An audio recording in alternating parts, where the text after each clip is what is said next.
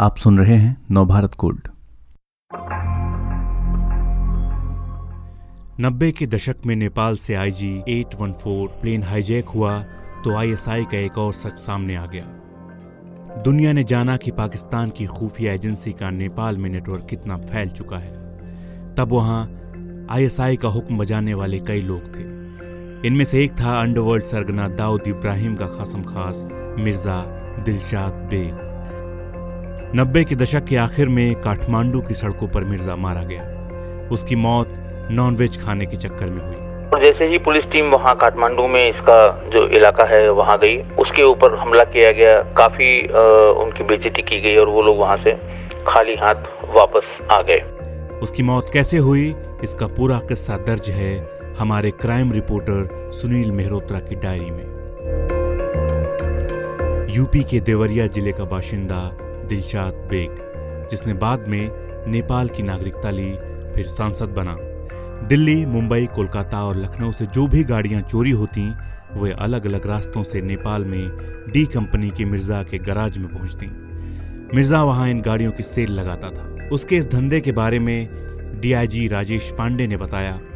उत्तर भारत में जहाँ भी दिल्ली से लेकर और कलकत्ता तक जो भी गाड़ियाँ चोरी होती थी, बड़ी गाड़ियाँ लग्जरी गाड़ियाँ ये सब अल्टीमेटली उसी के अहाते में, उसके जो एक कार सेल का उसने एक डिपार्टमेंट बना रखा था, वहाँ पर खड़ी होती थी और लोगों को पता भी लग जाता था कि मेरी गाड़ी मिर्ज़ा दिलशाद बेग के अहाते में खड़ी है। लेकिन बिना पैसा दिए कभी कोई अपनी गाड़ी वापस नहीं ले आ पाया।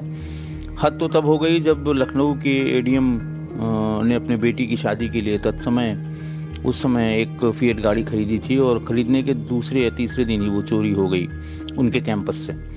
और दूसरे तीसरे दिन ही ये पता लगा कि वो मिर्ज़ा दिलशाद बेग के कैंपस में खड़ी है। यहाँ से पुलिस फोर्स गई, लोग गए, काफ़ी कोशिश की गई, लोकल पुलिस को साधने की कोशिश की गई, पर बिना पच्चीस हज़ार रुपये दिए हुए, पच्चीस हज़ार उस समय में दिया गया और वो अपनी गाड़ी वापस ले आ पाए। सिर्फ़ कारों की चोरी तक ही सीमित नहीं था, डी कंपनी की इस नुमाइंदे का धंधा। भारत नेपाल सीमा पर हथियारों की तस्करी का भी वो सबसे बड़ा खिलाड़ी था। दाऊद इब्राहिम और अंडरवर्ल्ड के दूसरे गिरोह के जो अपराधी भारत से भागकर नेपाल पहुँचते, उनकी फर्जी पासपोर्ट का इंतज़ाम भी वही करता। डीआईजी राजेश पांडे कहते हैं, जो नेपाल और इंडिया का बॉर्डर है, बहुत खुला हुआ है, वहाँ से आर्म्स की स्मगलिंग। पासपोर्ट का सबसे बड़ा काम वहाँ, फर्जी पासपोर्ट बनाने का सारा काम मिर्ज़ा दिलशाद बेग के लोग करते थे। कोई भी बड़ा क्रिमिनल चाहे अंडरवर्ल्ड से जुड़ा हुआ हो, अपना सब यहाँ का क्राइम करने के बाद वो वहाँ पहुँच जाता था काठमांडू में मिर्ज़ा दिलशाद बेग के पास। वहाँ से फर्जी पासपोर्ट वो उपलब्ध कराता था। और उसके बाद वो दुबई या खाड़ी के कुछ दूसरे देश या पाकिस्तान वहाँ से चला जाया करता था। और सभी एजेंसीज को, जाँच एजेंसीज को, पुलिस एजेंसीज को बहुत मुश्किल होती थी ऐसे आदमी को वहाँ से ले आने में। अंडरवर्ल्ड के छोटा राजन और बबलू श्रीवास्तव जैसे सरगनाओं को दुबई के मुकाबले नेपाल ज़्यादा सहूलियत भरा लगता था। इसलिए वो सब मिर्ज़ा दिलशाद बेग के संपर्क में थे। यानी मिर्ज़ा सिर्फ़ दाऊद की ही गुड बुक में नहीं था, लेकिन उन्नीस सौ तिरानवे में मुंबई बम ब्लास्ट के बाद उसकी परेशानी क्यों बढ़ गई? आइए सुनते हैं डीआईजी राजेश पांडे से।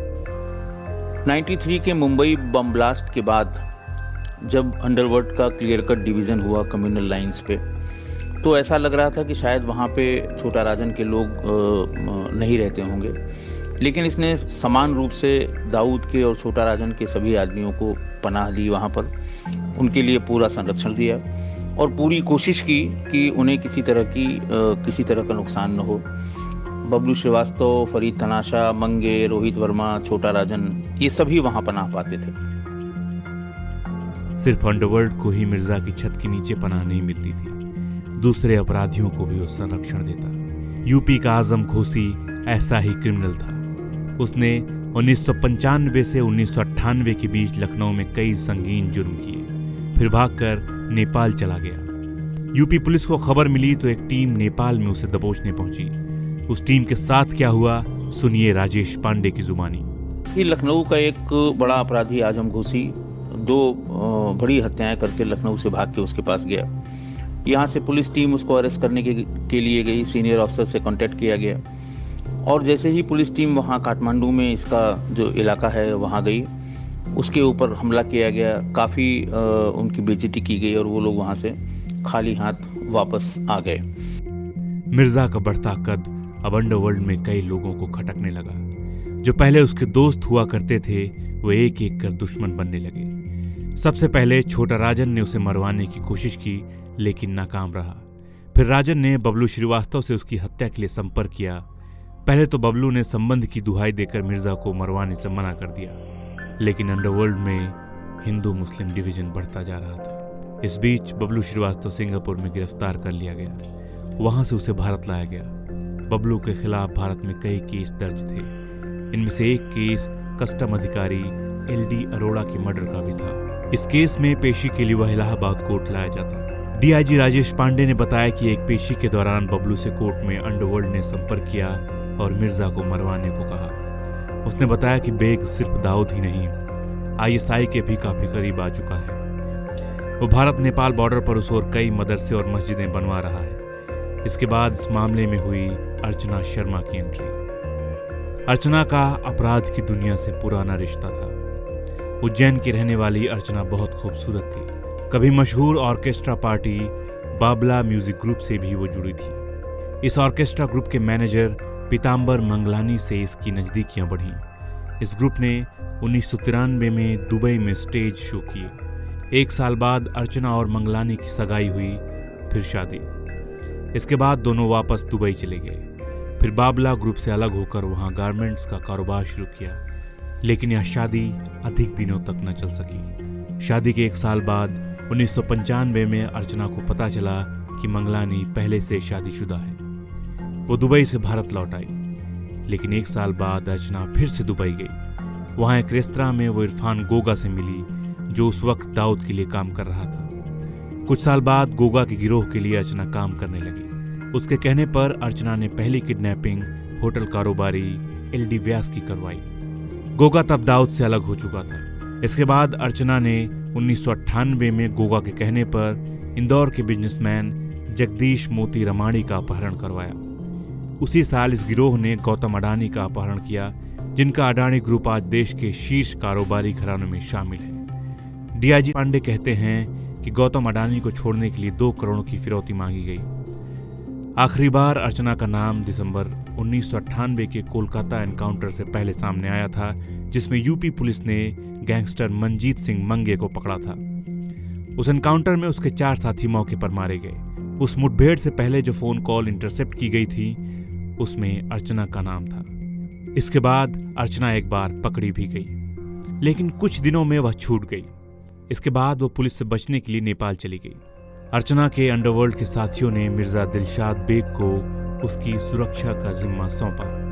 लेकिन ये सब तो बहाना था। असल मकसद था मिर्ज़ा की हत्या। मिर्ज़ा की हत्या की पटकथा लिखी जा चुकी थी। लेकिन अर्चना के दो तीन बार बुलाने के बावजूद मिर्ज़ा उसके यहाँ नहीं गया। तीन महीने पहले अर्चना काठमांडू पहुँची थी।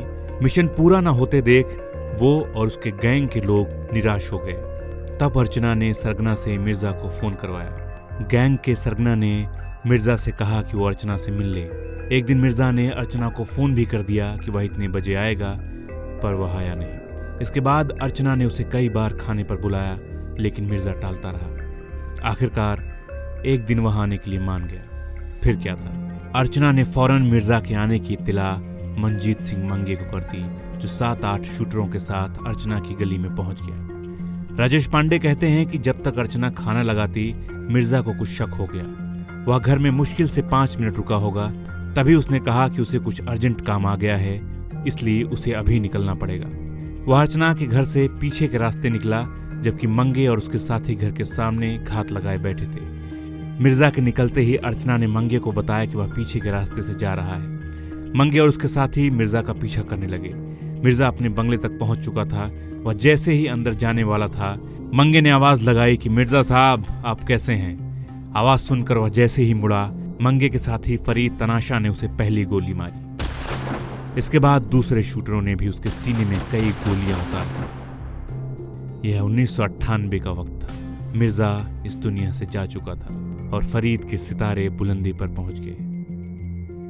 वैसे फरीद भी कुछ साल बाद मारा गया। तो यह थी मिर्ज़ा दिलशाद बेग के काले साम्राज्य के खत्म होने की कहानी। नवभारत गोल्ड की खास सीरीज़ में हम आगे अंडरवर्ल्ड से जुड़ी और हैरत अंगेज कहानियाँ आपके सामने लाते रहेंगे। जुर्म की दुनिया से ऐसी ही और हैरत अंगेज कहानियाँ सुनने के लिए विश्व की सर्वश्रेष्ठ Hindi infotainment service Nav Bharat Gold पर लॉग कीजिए। गोल्ड के पॉडकास्ट का खजाना मिलेगा नव भारत गोल्ड डॉट कॉम पर।